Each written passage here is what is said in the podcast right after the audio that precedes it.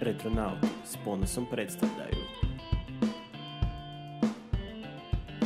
Gledali smo, čitali smo, slušali smo, tražili i nešto zanimljivo da bi vam ponudili početkom tjedna kao mali prijedlog, a regularni podcast dolazi srijedom.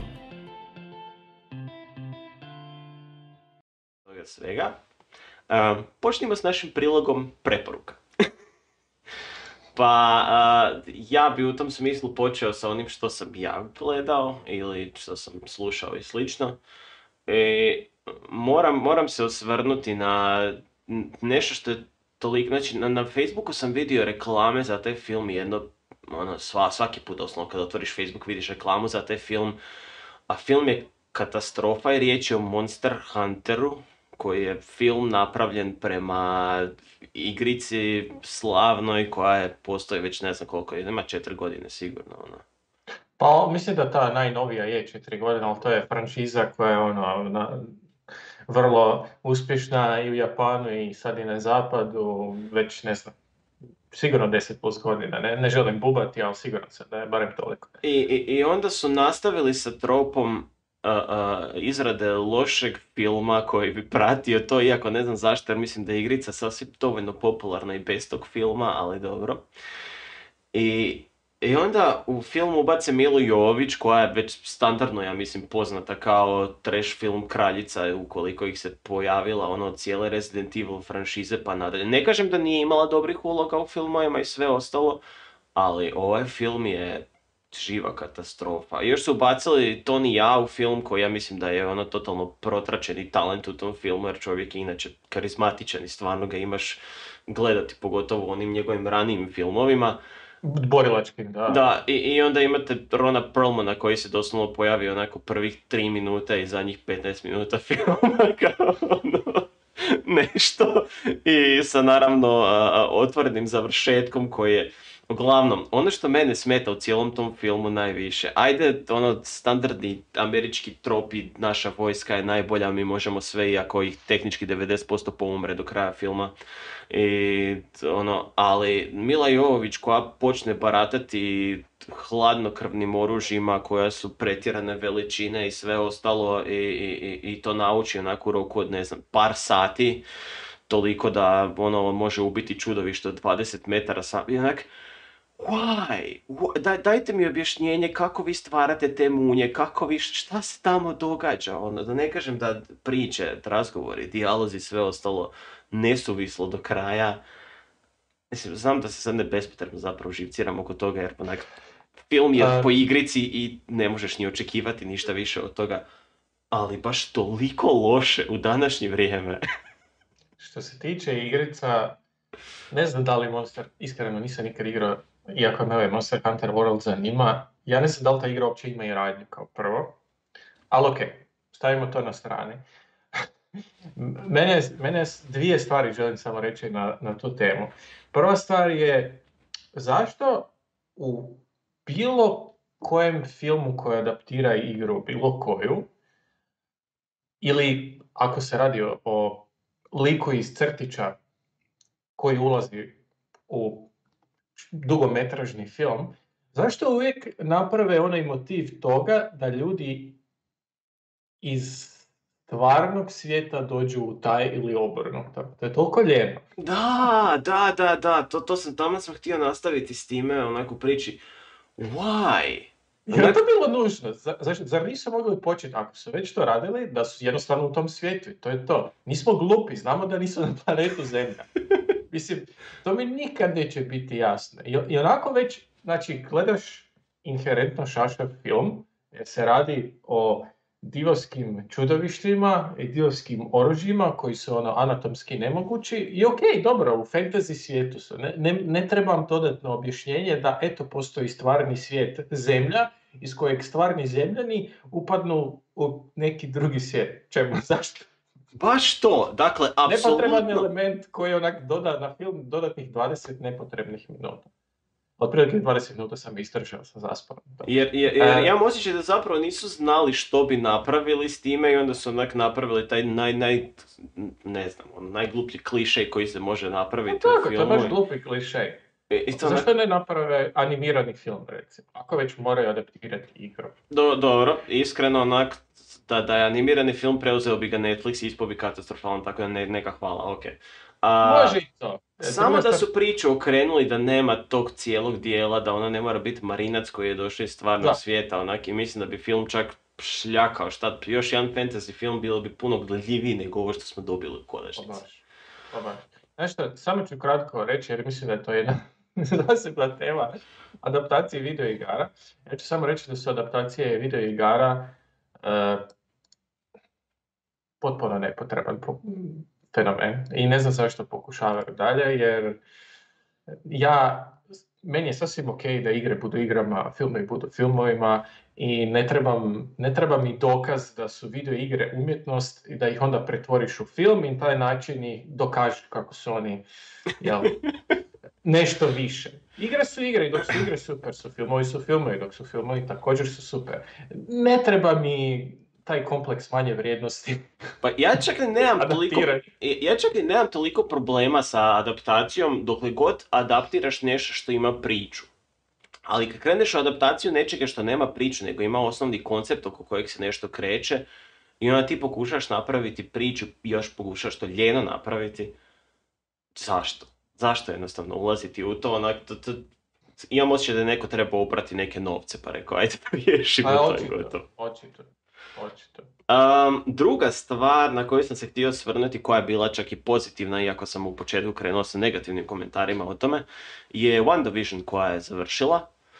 I to jest, bar, baš mislim da je ovaj petak bio završetak i sad neću ići u spoilere kao takve, ali mislim da su napravili zapravo jako dobar projekt sa WandaVisionom. I jako je zadovoljavajuće za pogledati taj cijeli film, tu, cijelu, taj cijeli serijal. I likovi su dobri, i glumci su dobri, i produkcija je zadržana na razini na kojoj bi trebala biti, što nije slučaj sa serijama kada ih se radi na takav način. I jedino možda ta cijela ubacivanje priče o vješticama u, u, u taj svijet onak mi je malo, jer ono, to će, doći, će, doći će vrijeme kada će Marvel svijet jednostavno biti prezasićen sa svime i svačime. I malo će biti ljudima teško pratiti s vremenom.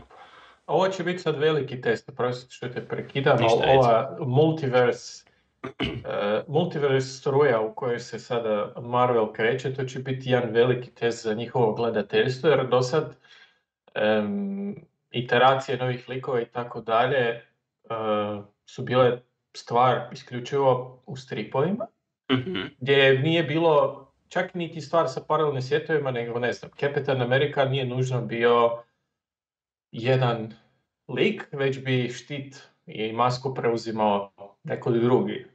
I samo to po sebi će biti jedan test za publiku, a da nakon što odu sa Doktorom Strangeom i Multiversom i svima ostalim i sada sa novim Spider-Manom gdje će biti tri različita Spider-Mana, Mhm.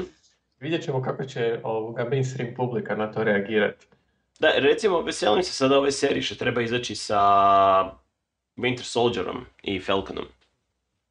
Čini mi se kao zanimljiva, baš ono full akcijska serija, Mhm. ništa, ništa toliko posebno, onak ništa što će, iako onak sudeći po ovome, mislim da možemo očekivati poprilične zaplete čudne u tome svemu. Što si nam ti gledao, što bi nam preporučio ili ne bi preporučio? E, čini se da sam puno toga gledao, zapravo je skoro pa više od dva tjedna. E, pa se nakupilo. E, gledao sam hrpu dokumentaraca.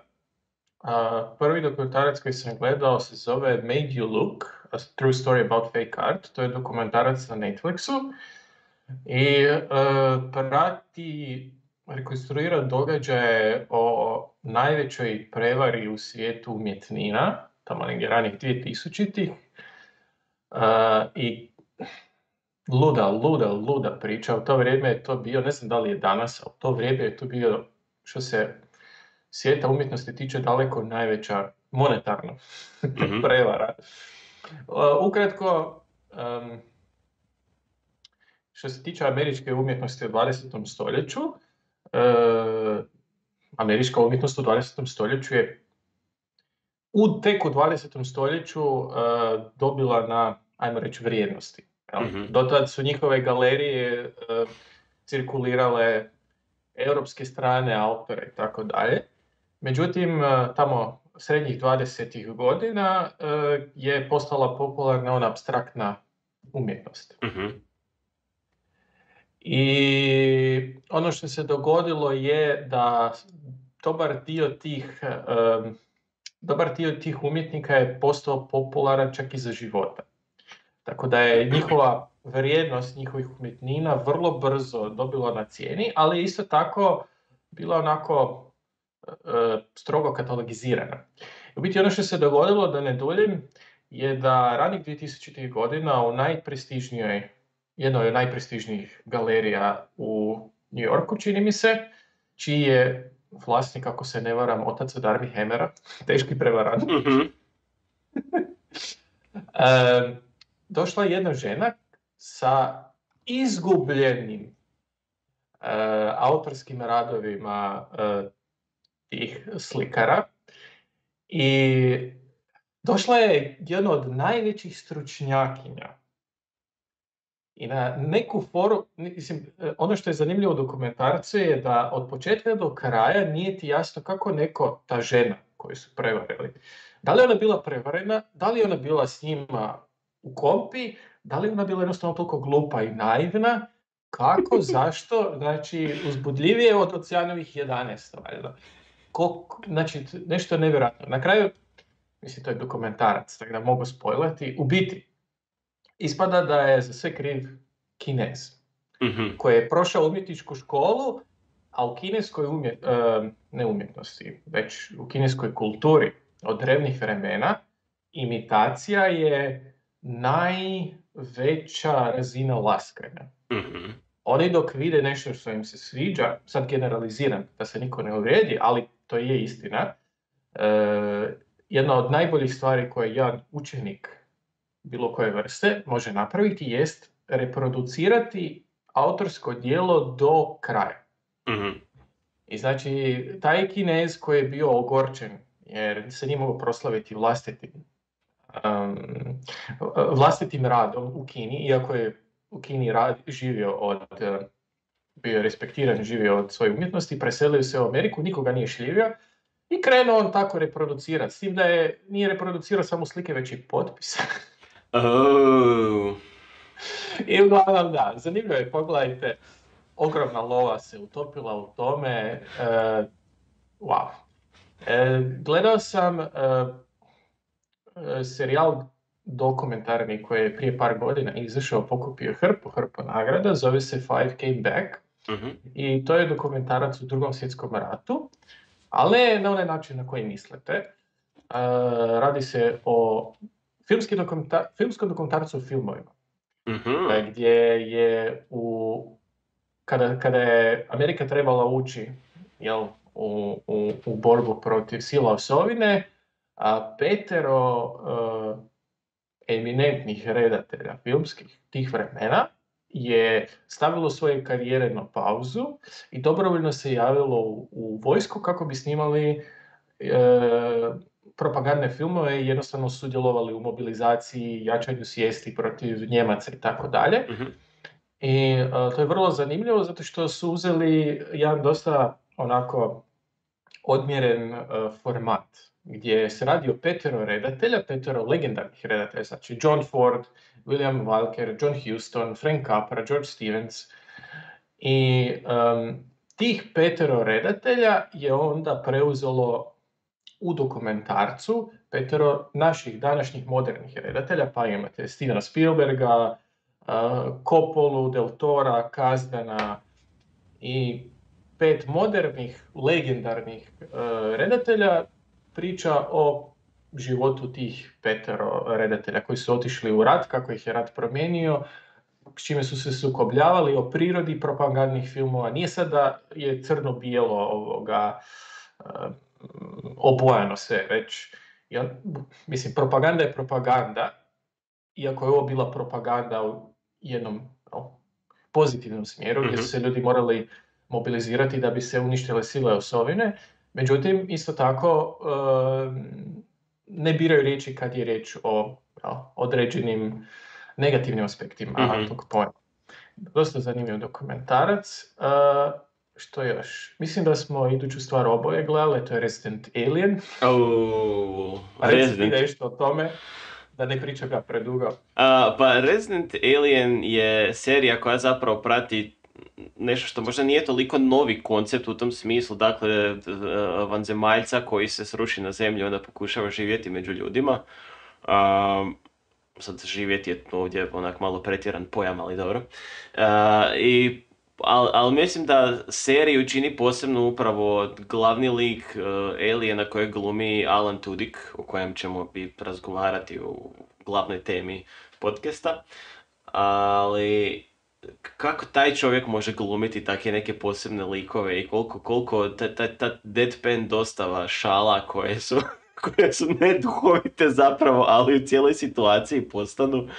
A, ne treba, dakle, riječ je o, setting je dakle, neki mali uh, planinski gradić u Americi.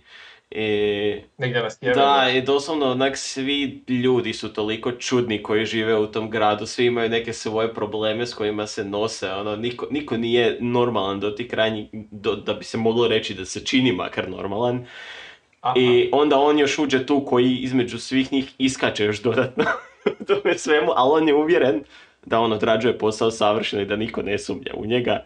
E, e se tu ima cijela hrpa subplotova koji se događaju, ali Tudikova izvedba je nešto fantastično. I stvarno preporučujemo Resident Aliena da pogledate jer serija je ne, ono, et, stva- stvarno f- Ma smije, feel good smije, stvar smije. ono koje možete pogledati jer tako, tako dobro miješanje ne samo uh, humora nego i gora, ali čak i ozbiljnih tema u koje ulazite i, i do onak comic reliefa i parodija koje su ono, na, na najboljim razinama ono komedije iz 90-ih kasnih i takvih stvari ono stvarno preporučujem pogledati sve.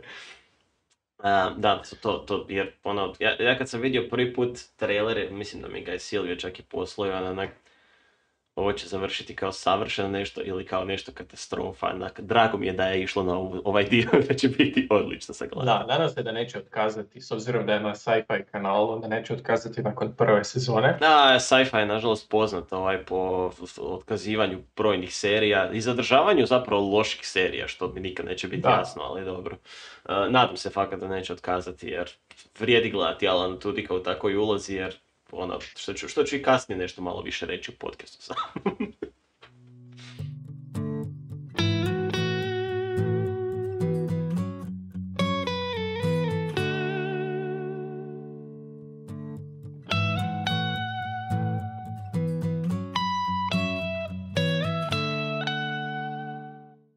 Bog svima, prije same epizode bi vas htjeli zamoliti da razmislite o podršci našeg podcasta i kanala na servisu Patreon.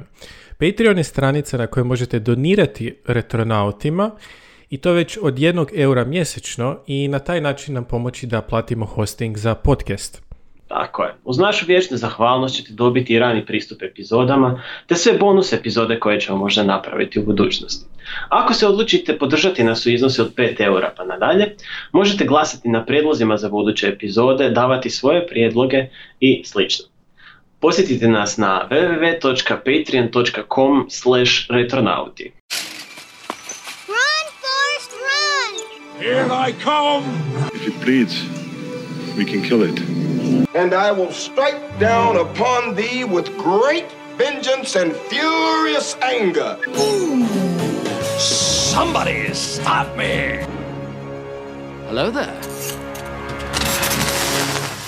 General Kenobi. Groovy.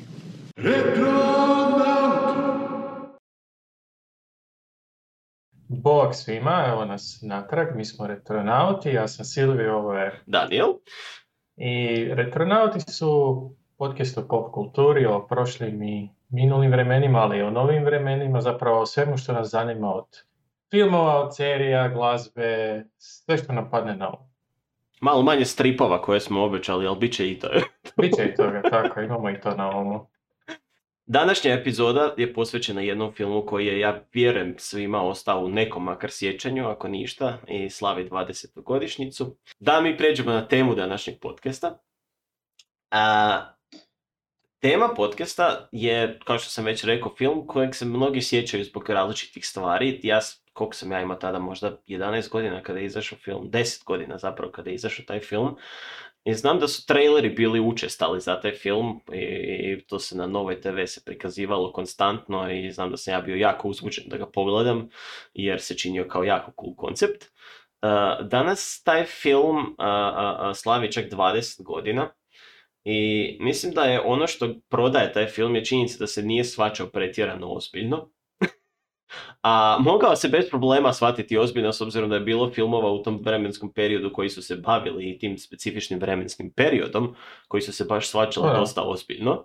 Tako da, ne znam, hoćeš nam ti reći uh, o čem se radi u tom filmu, kakav je setting? Pa, film je smješten u srednjevjekovnu Englesku, e, u, smješteno u, u vrijeme e, kada, kada je viteštvo još uvijek aktivno, kada cijeli taj kodeks još uvijek živi. I fokus je na ekipi koji prati slavnog, e, vječito pijanog, pripitog viteza e, koji se bori u viteškim dvobojima. I tako ekipu čini jedan a, mladi momak zvan William, koji je sin siromašnog mrežara. I to je naš zapravo glavni lik Heath Ledger. Imamo Rolanda, koji je onako mudar, dobrodušan, a, glumi ga Mark Eddy. A, mislim da ga možete prepoznati kao a, Roberta Baratheona iz, iz Igre prijestolja između ostalog. I e, imamo jednog komičnog lika našeg Alana Tudika, e, zvanog Vat. What?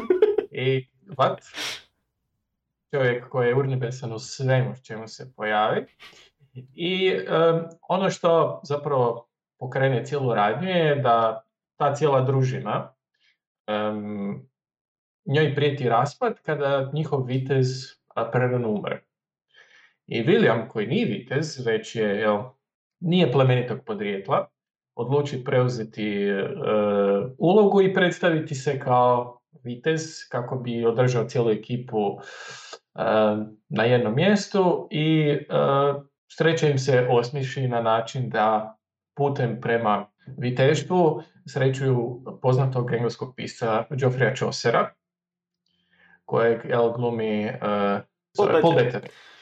Paul Bettany. I, i, i fascinantna je I- stvar na način na koji ga sretu, jer doslovno ga sretu golog na ulici kako ga tjera. Družba i sve, i cijela ta priča je fantastično odrađena što se toga tiče. No, dobro, nastavi. Da, ali taj čovjek ne stari. Taj čovjek isto izgleda gotovo isto i danas i prije 20 godina. Uglavnom, da, oni, eh, oni se nekako skompaju i on im pomogne na taj način da krivotvori njihove papire kako bi se oni mogli prošvercati kao da jesu oni kako se predstavljaju. I u biti na taj način uđu u viteški turnir. I u tom viteškom turniru William, kako to već bila, se zaljubio jednu mladu lijepu plemkinju Jocelyn koju je glumi Shannon Sosamon, Sosamon, Susamon Šošana.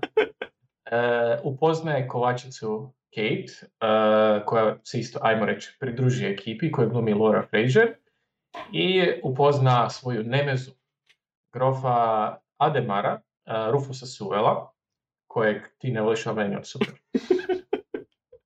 Meni nije ništa toliko posebno.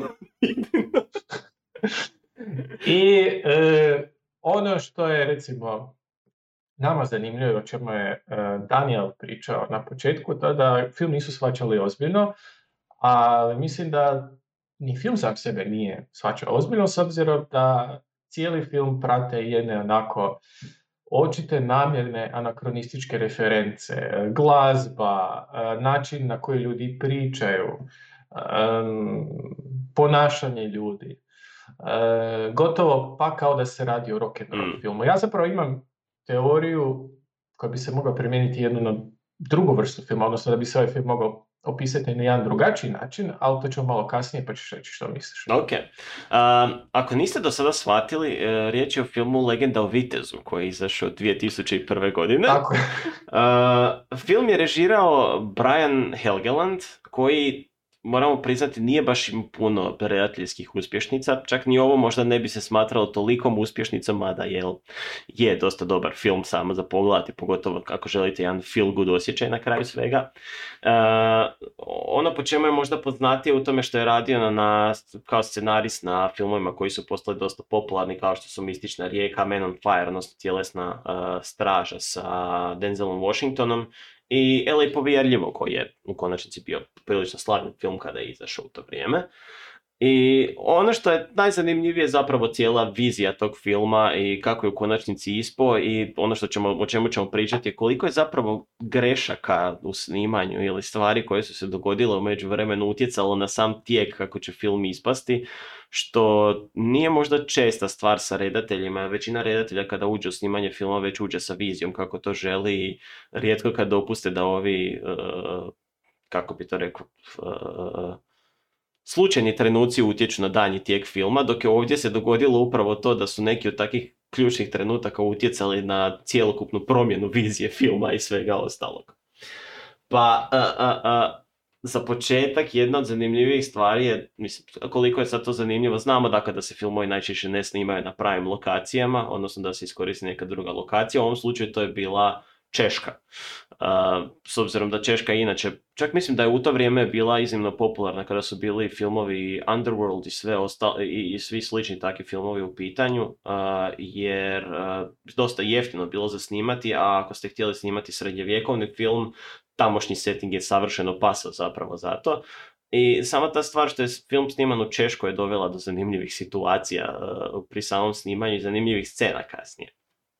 Um, Možemo krenuti sa činjenicama da je film imao par scena koje, koje bi se nazvalo orphan scenes ili scena siročadi, dakle gdje su se zapravo scene trebale referirati na nešto što se, što se snimilo, ali na kraju... Ali se kontinuitet. Ali se kontinuitet pre, prekinuo jer su oni izbacili te scene. Jedna od uh, scena koja je svejedno ispala dovoljno humoristična, ali sa scenom koja je izbačena bi bila možda još i bolja, je činjenica kada od grofa Ademara, dakle velikog negativca, najavljivač počne najavljivati svog gospodara, dakle šoser, odnosno Paul Bettany njemu svijetli sa zrcalom u oči i ovaj ne može zapravo izrecitirati ono što je, što je uvježbao reći o svom gospodaru i na kraju to ispadnu razno, razno razne smiješne upadice u, u cijeloj te situaciji. Sad scena bi bila puno smiješnija da je zadržana i originalna scena gdje mi zapravo vidimo tog najavljivača kako on savršeno recitira to sve, kako on to sve savršeno zapamtio i onda u ovoj sceni gdje mu Paul Bettany zapravo uh, uđe, uđe u taj cijeli plan i, i poremeti ga. Ali eto, ovako je ostala ta scena. Isto tako imamo, imamo, ima još jedna scena vezana uz uh, razgovor između Jocelyn i Williama u vezi njegove frizure, koja isto tako dakle, imala je prethodnu scenu gdje su oni pričali zapravo o tome i na kraju se nikad više ne vrati na tu temu, jer je zapravo cijeli subplot vezan uz njegovu kosu izbačen, jer ne znam, on je trebao imati neku periku ili tako nešto, pa su na kraju odustali od toga i a, uglavnom, dakle, kao što se vidi, ovo, ovo je film koji je krenuo kao gruba, gruba glina koju su kasnije oblikovale situacije neke. Uh, James Purfoy ima dosta malu ulogu u filmu. Mislim, malu ulogu. Relevantna je za kraj priče pogotovo, ali relativno mala uloga se kratko pojavljuje. Uh, on u ovom slučaju, Poznat je po tome što je typecastan i najčešće glumio ili negativce ili neke antipatične likove. U ovom slučaju su ga uzeli kao lika princa Edvarda, odnosno crnog princa kako je poznat u povijesti. I zapravo je se dosta dobro uklopio u tu ulogu jer kao crni princ ima dosta negativan, negativan znači kako se ljudi odnose prema njemu u filmu je kao nekome ko, prema kome moraju pokazivati strahopoštovanje da bi on na kraju ispao relativno pozitivan lik u svemu tome i pogotovo za Williamovu dalju sudbinu u svemu tome. Uh, uh, uh, što još imamo? Dakle, film je pun adlibova, dakle, bez obzira što ekipa je poznat, ekip, ekipaca cijela odnosno glumačka postava je bila sastavljena i od dosta dobrih i tada poznatih glumaca, kao i od glumaca koji su tada bili relativno novi u svom zanatu, ali dosta Ed Libova je zapravo upalo u cijele scene i koje su se jako dobro povezale i sa svojevrsnim tim anakronizmima, dakle pos- posebno prema odnosu prema crkvi ili slično. Uh, jedna od specifičnih scena je kada Jocelyn, odnosno Shannon Sosamon, u katedrali, dakle, šeta sa svojom uh, uh, sluškinjom i do nje dođe svećenik koji se, koji se želi pokazati kao nadmoćan i sve i on joj pokaže svoju ruku sa prstenom i ona dođe, oh, that is lovely, umjesto da poljubi prsten kako bi inače bila situacija. I to je scena u kojoj je uh, zapravo uh, improvizirala, dakle nije se trebalo tako dogoditi u scenariju, ali je odlučena zadržati kao takvo jer ispala je zapravo Uklopila se u ton. Da, jer, jer kada, vi- i kada vidite nju kao lika, shvatite da zapravo ona nije ta koja će se uh, uh, uh, podvrgnuti pravilima društva, nego da će ići na neki svoj način i sama ta scena, dakle, sa svećenikom je pokazala taj dodatni. I uh, još jedan od poznatih ad-libova koji se pojavljuju u filmu uh, je Tudikov ad-lib Your entrails will, be- will become your extrails i koja je navodno razlog zašto je dobio ulogu koju je dobio. Uh, u prijevodu kao tvoje iznutrice će postati izvantrice. To je baš ono u maniri onog njegovog, isto mislim da je bio Ed Lib. Here's their sudden but inevitable betrayal ne, uh, Firefly. Alan, Alan, Alan Tudyk generalno, neovisno o tome da li je samo uh, u voiceoveru ili je u bilo čemu, on ta- tako ima neke legendarne izjave i legendarne rečenice i fraze koje jednostavno ne, ne možeš pamtiš ih do kraja života. Ono. I, I kažem, drago mi je uvijek pogledati film gdje on zapravo glumi čovjeka i gdje se mogu vidjeti njegovi izrazi lica jer to je nezamjenjivo jednostavno uz, uz standardni njegov talent zapravo za komedijom i za comedic timingom, što bi se. Um, od još nekih zanimljivosti, uh, u, jednoj, u početnoj sceni, dakle, koja je poznata i po tome što se koristi poznata melodija We Will Rock You, uh, imamo scenu, dakle, gdje viteza obore s konja, da, da bi se pokazalo zapravo koliko je brutalan taj cijeli sport, ako ćemo ga tako nazvati. Uh, činjenica je da je da je taj vitez u pitanju zapravo bio uh, kaskaderski dvojnik Hita Ledgera i da je ta scena nastala slučajno jer on zapravo nije trebao biti izbačen s konja i nije trebao pasti s njega. Još je on i još je on nesvješten, ali eto, ispalo je toliko vizualno savršeno da su odlučili držati u filmu. To mi je uvijek zapravo fascinantna ta, ta cijela priča onak sa kaskaderima i kako neke njihove scene završe loše, ali završe u filmovima i onda tek kasnije kad saznaš te priče, onak, aj jadni. Uh, od, među, među ad-libovima improvizacijama i Paul Bettany je tu imao, bez obzira što je on kao britanski glumac vjerojatno naviknut više na standardnu glumu i sve ostalo, ali opet je dobio redateljsku, redateljsku uputu, dakle treba iznenaditi Ademarovog najavljivača na neki način, dakle da mu prekine tok misli. I uh, uh, Paul Bettany su rekli iznenadi ga kako god znaš. I on je to odlučio napraviti tako da ga je poljubio prvi put i onda ga je poljubio drugi put što je bilo totalno neočekivano. I opet, scena je zadržana u filmu bez obzira na sve živo. A, od, od još grešaka koje su se dogodile, a koje su utjecale, postoji scena u kojoj uh, grof Ademar priča sa svojim pomoćnikom kako će pobijediti Ulriha, odnosno Williama. I dogodi se jedan dramatičan zoom in na lice Heath, Heath Ledgera koji je zadržan opet u filmu, a zapravo je bilo riječ o pogrešci, dakle jer kamerman je isprobavao uh, bi- bio je problem sa fokusom jednostavno i on je odlučio isprobati fokus sa, sa velikim zoomom i na kraju samo, i redatelj kad je vidio tu scenu, jer dakako onak imali su cijeli reel tih scena, i kad je vidio tu scenu rekao je, to je to savršeno, savršeno odgovara, znam i kako ću to s glazbom spomenuti. E, kažem opet, a, fantastično je kako se to sve A, imamo, imamo par informacija vezano iz samog Rufusa Sevela, kako si ti veliki fan, možeš nam reći nešto o tome. Pa on je zapravo, uh, ha, glumio je u dosta, dosta sličnih uloga zapravo. Znači, ono što je zanimljivo vezano za Suvela je taj da on glumi uh, glavnog negativca u dva različita filma i dosta slične persone utjelovljuje i uh, sa vrlo sličnim zapravo potezom, gdje u oba filma uh, naoštri vrh svog koplja ili štapa kako bi nanio veću štetu protagonistu. Drugi film u kojem je napravio gotovo istu varku je Zor, Da, onaj sa Banderasom. to, to je zanimljiva zapravo situacija, onak da dođeš i dobiješ dvije, dvije slične uloge i dva ista završetka, što, zašto? Ali dobro, eto, da, da imamo zanimljivosti u filmu kad pričamo o njemu. Ako vam se sviđa Rufus, glumac, Rufus kao glumac, preporučam Dark City. Mhm. A Dark City je film koji preporučam ako volite Matrix. Mhm. Ali nastavimo dalje.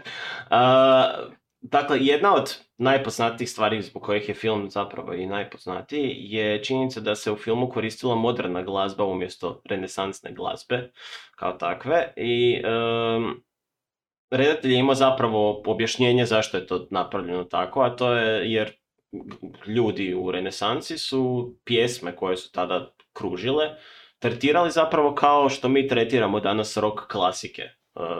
Stadion. Sta- da, s obzirom da riječ je ono glazbi Queena, i ACDC i tak, i to, to je sve ono što Tin Lizzy, mislim. to je sve ono na što danas mi u stvari ono reagiramo tako i tako su tada ljudi reagirali na stare pjesme o, ne znam, o Vitezu Rolandu, onome, što god je bilo uglazbljeno i e, redatelj je htio to prikazati tako da ta cijela priča sa anakronizmima je dodatno podebljena sa tom glazbom kao glavnim stvarima. A, pričali smo već o Paul Bettanyu, on je ovdje glumio najavljivača i zbog toga se morao često derati zapravo više nego što bi čovjek mislio da može. Čak, čak se sjećam i prije nego što sam vidio ovu informaciju o snimanju filma, ja znam da sam gledao film i gledao sam rekao kako je moguće da se toliko može derati ono, i da, da, da izdrži. Na kraju ispada da je čovjek razvio tešku upalu grla zbog toga što je na setu morao toliko vikati i potpuno razumijem i dijelim njegovu bol. Um, što se tiče Heath Ledgera, a, prerano preminulog Heath Ledgera, o- ovo mu je Mhm. bila valjda druga najbitnija uloga u životu. E, iz raz- prva mu je bila dakle kada je glumio sa Mel Gibsonom u Patriotu, glumio je tamo Mel Gibsonovog sina i zapravo je ta uloga uvelike utjecala na to da ga se uzme kao glavnu ulogu u ovom filmu i nakon toga je njegova karijera zapravo eksplodirala još dodatno. Ono, postoje nakon toga mislim da se on pojavio toliko ih hrpi filmova jednostavno da uh, i- ima zanimljiva situacija vezana upravo uz ovaj film i interakciju redatelja i glavnog glumca gdje su oni u nekom trenu vježbali kako bi trebala izgledati jedna scena joustinga i Heath Ledger je metlom izbio zub redatelju, prednji zub dakle, dok su se joustali, jel? E, redatelj se kasnije dakle volio šaliti da je to zapravo jedina ozbiljna povreda koja se dogodila u tom cijelom filmu od viteških borbi. Tako da, eto, svašta se događa zapravo u ovome cijelom. Um, hoćeš ti malo preuzeti da, ono, da nije samo da ja pričam. Ajmo. Ne, sve u redu. Da, e, pa, zanimljiva je stvar vezano za publicitet filma, da je Newsweek e, 2001. otkrio kako Columbia Pictures, koja je bila iz, e, producentska kuća koja je odgovorna za film, e, za četiri plakata ovog filma, zapravo ne, za četiri filma iz svoje produkcije koristila lažne kritike, lažnog kritičara, koje su bile pozitivne, jel? Uh, osoba, izmišljena osoba je David Manning, koji ne postoji. Filmski kritičar David Manning kao takav ne postoji. Tako da izmislili su uh, njegovu personu, ali nisu izmislili ime publikacije iza koje stoje. Ime publikacije je bilo The Richfield Press, uh, koji nikada eto nije imao pojma o čem se radi. Da, tek se kasnije otkrilo kroz to istraživanje cijelo njihovo Newsweeka, ono je. Ali gle, Da, e, imamo par scena e, zračnih, e, onako, e, aerial pregled Londona, što je stvar zapravo o, o jednoj e, vizualnoj varci gdje se ne radi o specijalnim efektima ili helikopterskim scenama iznad nekakvog seta, već se radi o vrlo detaljnoj, a, vrlo uvjerljivoj maketi na kojoj su čak stavili onaj London Eye drveni i samo ta maketa je koštala pola milijuna dolara u to vrijeme. da. Ja se pitam gdje je ta maketa i siguran sam da je barem još jedan film koristio tu maketu, jer ne napraviš nešto tako i onda je to baciš. Hmm, koji film bi koristio još maketu u to vrijeme? Ono, tako. Siguran sam da barem, treba to mi utrag, siguran sam da barem ovoga, je netko se sjetio to ponovno potrijebiti. E, recimo, evo sad da ne skrećem s teme, ali e, to mi je uvijek bila zanimljiva stvar. Recimo, film koji je apsolutno sušto suprotnost ovom filmu, Starship Troopers, ali na, taj film je imao toliko praktičnih efekata, pogotovo odjela za vojnike, da je pregršt, pregršt e, SF serija i filmova e, visoke, srednje produkcije koristio. Znači oni bi promijenili ovoga, tu bazu koju su dobili, ali jednostavno sušta količina maketa, modela i svega ostala koje je produkcija tog filma proizvela, je da je taj film zapravo odgovoran To je pozitiv, gledajte, to, to, za mnoge druge to je stvari. recikliranje, ono, ali, ali kvalitetno recikliranje i nas u sreću. Zamislite da su sve morali opet raditi cijele scene. Ne, nema smisla jednostavno, bolje, bolje iskoristiti nema opet. smisla.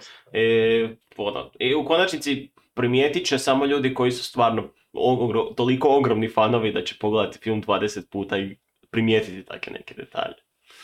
Tako je, tako je. Em, zanimljivo je to, evo recimo vezano za oružja. E, koplja, čovjek bi pomislio pa lako ih je proizvesti, to je mislim samo zašiljeni štap. Ali poanta u tome je bila za potrebe scena i dramatičnih trenutaka, bit u tome je da se one moraju lagano slomiti, ali da se slome na način da naprave pravilan zvuk, ali isto tako e, da ti oštri dijelovi krhotine drvene nikoga ne ozlijede. I na kraju su došli do mješavine balsa drveta, a koplje su bila popunjena nekuhanom tjesteninom, tako da iz daleka izgleda kao da realistično pucaju. Mhm. I, ali za zvučne efekte, zvuk uh, jel, a- a- a- raspadanja tih kopalja su koristili zvuk haubice, ali usporenog nekoliko puta. I to je onda dalo onaj fenomen uh, jeke i zapravo onak, onog krc Mm. zvuka pri, pri sudaru. E, Meni, meni je ta stvar sa Foley i audio dizajnom uvijek fascinirana dok čovjek, fascinantna dok čovjek čuje što su upotrijebili i na koji način su upotrijebili, jer toliko puta ne možeš ni povezati. Kao, pa da, ono, koristili smo zvuk topa iz drugog svjetskog rata, ali nismo snimili pucanj kao takav, već smo ga usporili i napunili, ne znam, špagetama. I dobili smo taj... I dobili smo taj Meni je, meni je ova informacija o korištenju uh, uh, uh, nekuhane tjestenine unutra bila zanimljiva jer znaš da je prije, ono, koliko je to već, 5-6 godina bio onaj, onaj uh, mim više manje gdje su ljudi popravljali sve živo sa tjesteninom, sa ramen tjesteninom. Samo sam se Mhm. toga sjetio odmah kad su, kad su pročitao ovu informaciju i rekao, stvarno. znači, od negdje prije je poteklo još. od negdje prije poteklo. I e, scena koja, koja zapravo direktno referira Monty Python je e, kada William ulazi na svom konju u katedralu, e, zvuk kopita koje odzvanjaju je zapravo dobiven istom metodom kao i Monty Pythonu e, i potrazi svetim gralom, a to je dva kokosa koje su udarali. A ako se sjećate o Monty Pythonu, oni su to napravili kao vic, ali načelno, izvorno, e, su trebali imati prave konje, ali nisu baš imali novaca. Mhm. Tako da su kao šalu, ajmo mi lupati kokose zajedno i to je ispalo sto puta smješnije nego da su, jel, zaišli e, glupirati na konjima. Em, što još? Pa, e, s obzirom na to da film ima pregršt anakronizama, svejedno su pazili na detalje. Tako da e, u jednom trenutku Jocelyn Williama nazove lovcem. I e, kako bi odali počast e, tom njegovom uspješnom lovu i opravdanoj tituli, u, u zadnjoj sceni koju njih dvoje dijele i jel gledaju u nebo, na nebu možemo vidjeti onako malo sjajnije zvijezde, odnosno zviješće koje čine zvježđe Orion, odnosno lovac. Mm. Em, I zadnja stvar vezano za Betan je njegov izgled vizualni. E, on je zapravo uvelike temeljen na ogrtaču koje on dobije kao nagradu, s obzirom da se pojavi gol u filmu, pa onda evo ti Da mu, da mu plate to njegovo krivotvorenje da mu plate. i legitimitet koji su E, dobili. ali ono što je smiješno da oni zapravo shvate da su mu dali pogrebno odijelo. To je bilo počasno pogrebno odijelo u kojem su pokapali mrtve to vrijeme. Što je isto. Do, dodaje na humor sveukupno. A, što se tiče filma i nekih zanimljivosti, ima zanimljivosti vezane uz sam jezik filma. Mislim, film se događa u Britaniji, to je poznato. Ali recimo samo naslovi filma, dakle, e, film je dobio različite prijevode u različitim državama. Recimo u Francuskoj je bio poznat kao Chevalier, odnosno vitez. U njemačkom je preveden kao Ritter aus Leidenschaft, odnosno vitez iz strasti. Dok je konac čak i dosta dobro preveden kao uh, uh, uh, legenda o vitezu, odnosno A Nice Tale, možda je bilo bolje priča o vitezu, ali sasvim ok, legenda o vitezu. A, zanimljivost je da većina Britanaca su zapravo lažni Britanci, dakle imamo Heath Ledgera koji je Australac, imamo Alana Tudika koji je Amerikanac, imamo Shannon Suzamon koja je Amerikanka, i čak imamo i Loru Fraser koja je zapravo škotkinja, dakle nije britanka, odnosno nije engleskinja. I to je, to je bila već sreća velika u tome što uh, lik Kate, odnosno Lore Fraser, je treba zapravo pričati standardnim britanskim naglasom kao i svi ostali. Ali je redatelj čuo nju kako priča na škotskom i zaključio da tako zvuči prirodnije i mislio je da se tako osjeća sigurnije i odlučio je ipak dati neka priča škotskim naglaskom pa neko onda to bude tako. I na neki način su tako dobili i, i, i više wholesome sastav cijele družine u tome da su uključili škote kao da, da nije ta Britanija tako samo zadržana u, u britanskom, u ljudima iz Engleske samo, nego da su to ipak i ljudi iz drugih dijelova dolazili tamo ovaj, i djelovali. E, i, i, ono što je zanimljiva isto jezična priča, dakle rekli smo da se film snimao u Češkoj. I ljudi tamo zapravo nisu toliko znali engleski i zapravo statisti koji su bili pozvani na set nisu imali pojma većinu vremena niti što ljudi, niti što glumci govore, niti što se tamo zapravo događa, nego su samo stajali tamo. I ima ta poznata scena dakle, gdje William osvaja svoj prvi turnir, odnosno os- osvaja borbu mačem. I Mhm. vidi se, dakle, on je pobjedio, odjednom tišina, publika ne kuži šta se događa uopće, o čem se radi, i onda odjednom Roland, odnosno Mark Eddy dođe, počne se derati kao William, William, i sve ostalo, i onda se kao publika uključi u to sve i krenu. I čovjek bi pomislio zapravo kad gleda tu scenu da je tako i zamišljeno, da je tako trebalo biti, a u suštini statisti nisu imali pojma što se dogodilo. I tek kad je Mark Eddy uskočio kao svojevrsna improvizacija i počeo se derati, onda su skužili šta treba i počeli se derati. Tako da, eto, uh, ima i pozitivnih strana kad snimaš film u nekoj drugoj državi. eto, uh, hoćeš ti o anakronizmima malo više reći nešto što ima? A da, anakronizama ima more. E, jedan od najčudnijih, ja bih rekao, čudnijih od glazbe. Glazba, ja mislim, savršeno uklapa, je Nike logotip na oklopu Williama. I u jednom trenutku William pita nju, pa šta ti je to? Pa ona kaže, pa to je ono da znaju tko si ti, da te mogu prepoznati ako im se svidi Ne, ne, oklop. ne, ne, ne, da znaju nju. Kao da prepoznaju Nju, nju, je, kao da. da je to njezin brand. nju i da, da mogu onda potražiti njene usluge. Tako je, krivo sam rekao. E, I tu ima jedan mali pan, s obzirom da je od osnivača tvrtke Nike, jedan od osnivača bio vitez Phil Knight. Što je to? E, namjerno, nenamjerno, ali jedna poveznica. Navodno, navodno oni nisu bili svjesni da je ovaj jedan od osnivača Nike bio Knight. Pa i onda kasnije kad su to shvatili im je to bilo jako duhovito zapravo svemu tome. Em, još jedan ana- anakronizam vezan za odjeću je e, tunika koju nosi na sebi Watt. On na sebi ima emblem vatrene ptice, e, koje je vrlo nalik onim e, naljepnicama koje su bile popularne na haubama e, Pontiaca Firebird u 70. godinama. I to zapravo onako daje paralelu glazbenoj kulisi s obzirom da je većina pjesama iz zlatnog doba rock'n'rolla iz 70-ih, tako da je to jedna poveznica sa time. E, I također vezano za glazbu, ona prva scena sa We Will Rock You je zapravo nije bio čak niti nekakav svojevrsni test, nego su to snimili kao šalu između tekova, ali ono što si ti pričao je da time su zapravo dokazali da Proof of concept. u to vrijeme Proof of concept. tre- mora- tre- mora- Proof of concept, da. Proof of concept, tako je. I, i mislim, poanta je ta da u to vrijeme bi oni skandirali nešto slično. Ne naravno Queen, ali ekvivalent Queena istog vremena. A We Will Rock You je e, stadionska stvar koja je stvorena za skandiranje. Mhm.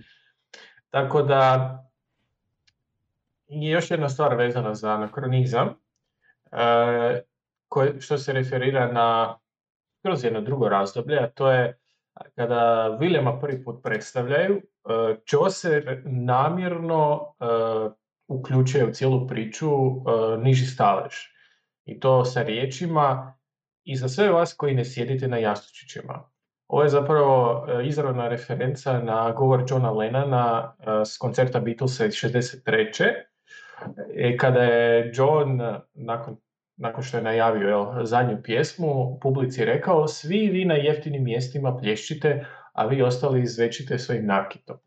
Da, riječ je, riječ je o koncertu koji je bio u održan u Ro- Royal Commandu, iako nisam siguran kako, to, kako točno prijevod na hrvatski toga svega, ali dakle bili su prisutni članovi visokog društva britanskog i onda je to bio njegov način da se, njegov način bunta i ovo redatelj je priznao da je ovo bila direktna referenca zapravo na taj govor kao takav. Uh, ja ću vam još dati malo povijesnih činjenica, dakle da film je pun anakronizama i krivih informacija, ali jednako tako je donekle utemeljen na nekoj povijesti, dakle htjeli su ipak zadržati neke uh, detalje u toga, tako da imamo dva lika iz filma, uh, Peter the Pardoner i Simon the Summoner, uh, i oni su zapravo likovi iz priče iz Canterburya Jeffreya Chaucera, Uh, Jeffrey Chaucer je, dakle, priča iz Canterburya ima prvi, prvo poglavlje koje se naziva zapravo Legenda o Vitezu. Tako da neki način je i to sve zajedno poveznica.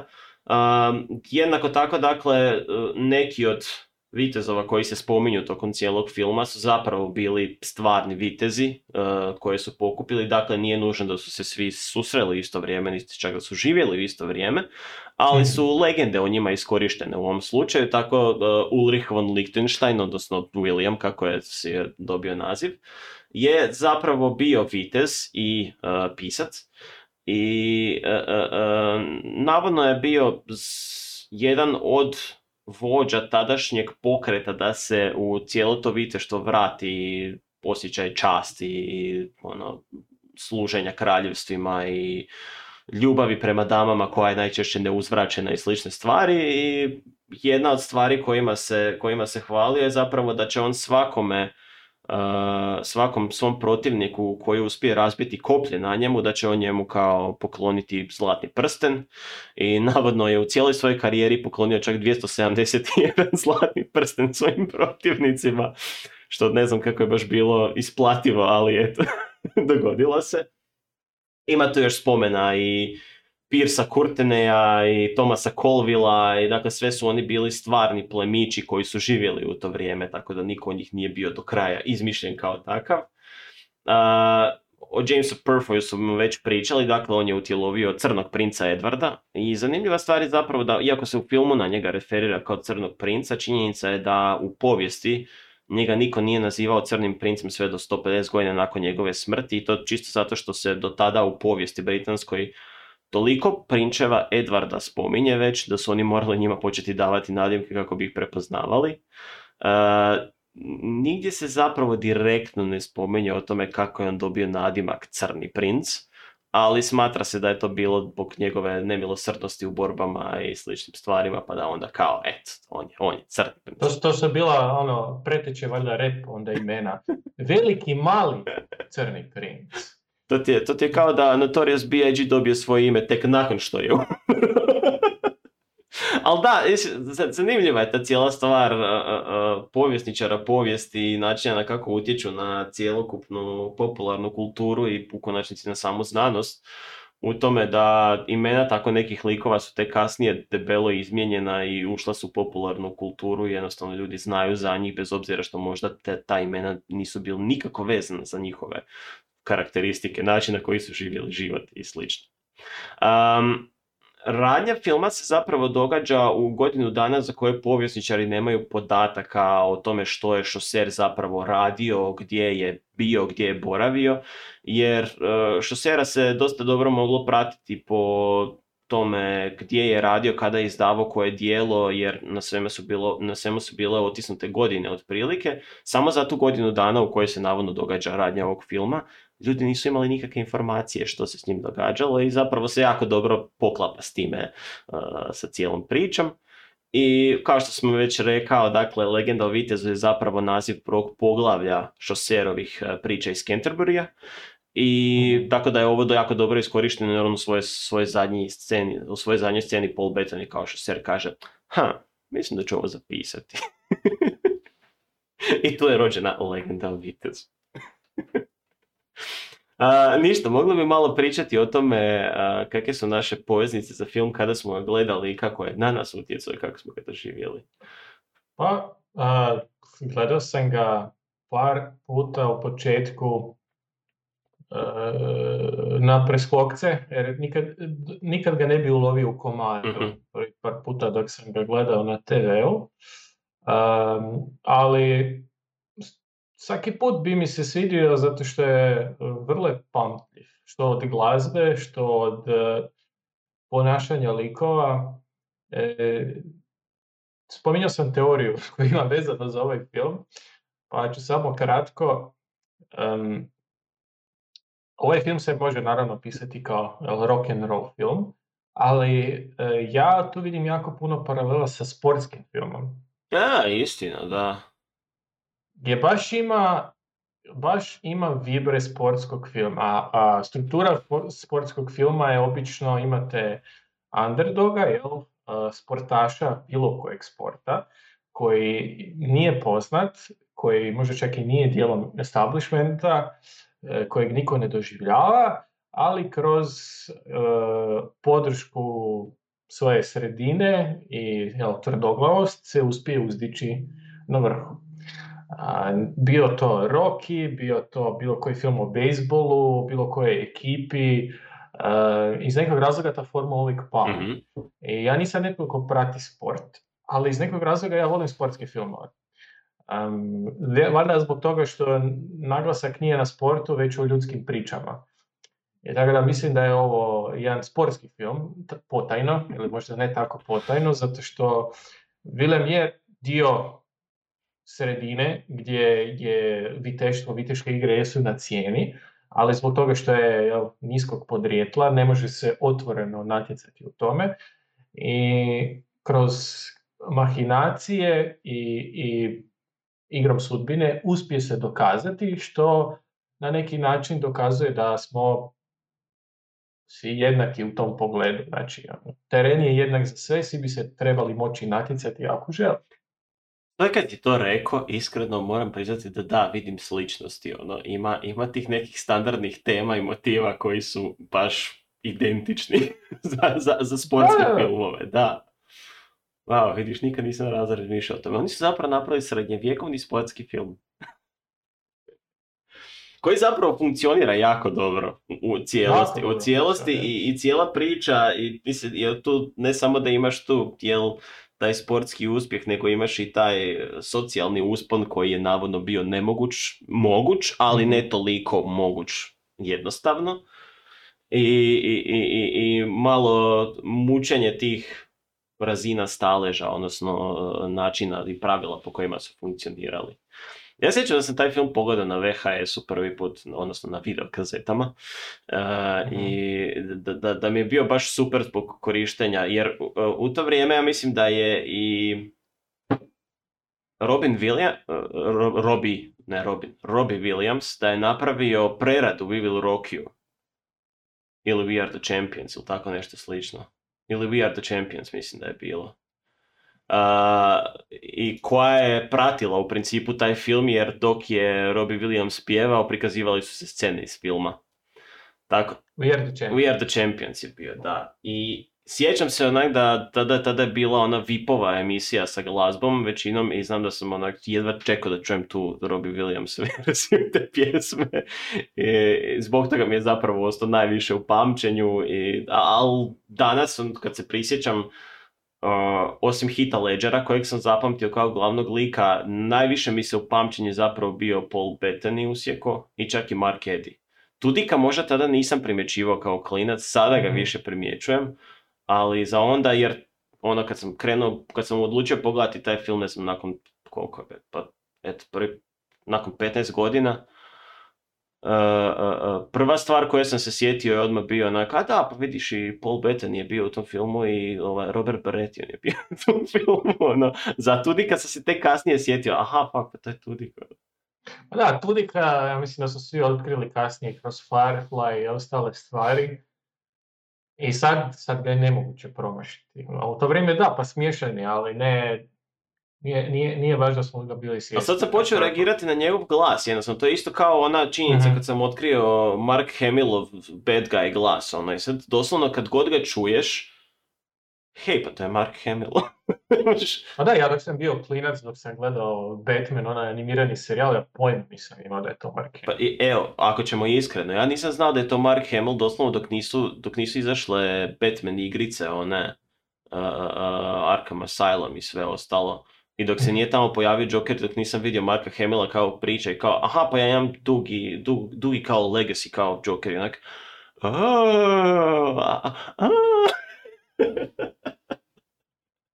Tako da, da, eto, ka- kako se ljudi zapravo ne zapamtiš ih, ali kasnije se vrate. I zapravo mi je drago za Tudika, Tudik sada je, uživa jako velik ugled, pogotovo među geek zajednicom i fantasy zajednicom. Ali i, u, u, u svega što se takne, ono, njegov voice acting, pogotovo u Disney filmovima, čak i u dijelovima gdje stvarno bi se mogli izvući sa bilo kime, sjeća se da ovoga, prije par godina dok je izašla ova uh, Moana, mislim da je kod nas prevedeno kao Vajana, Mhm. jel? I film je završio, onak idu kredici, Alan Tudyk, ok, koga je on glumio? Pile. Zvukove pileta. Koje ne govore, ali se glasa. I, on, I onda kasnije se proslavi u ulogama razno raznih robota i tako tih stvari, jer onak ima, ima takav, ima, ima takav uh, deadpan dostavu činjenica da jednostavno funkcionira.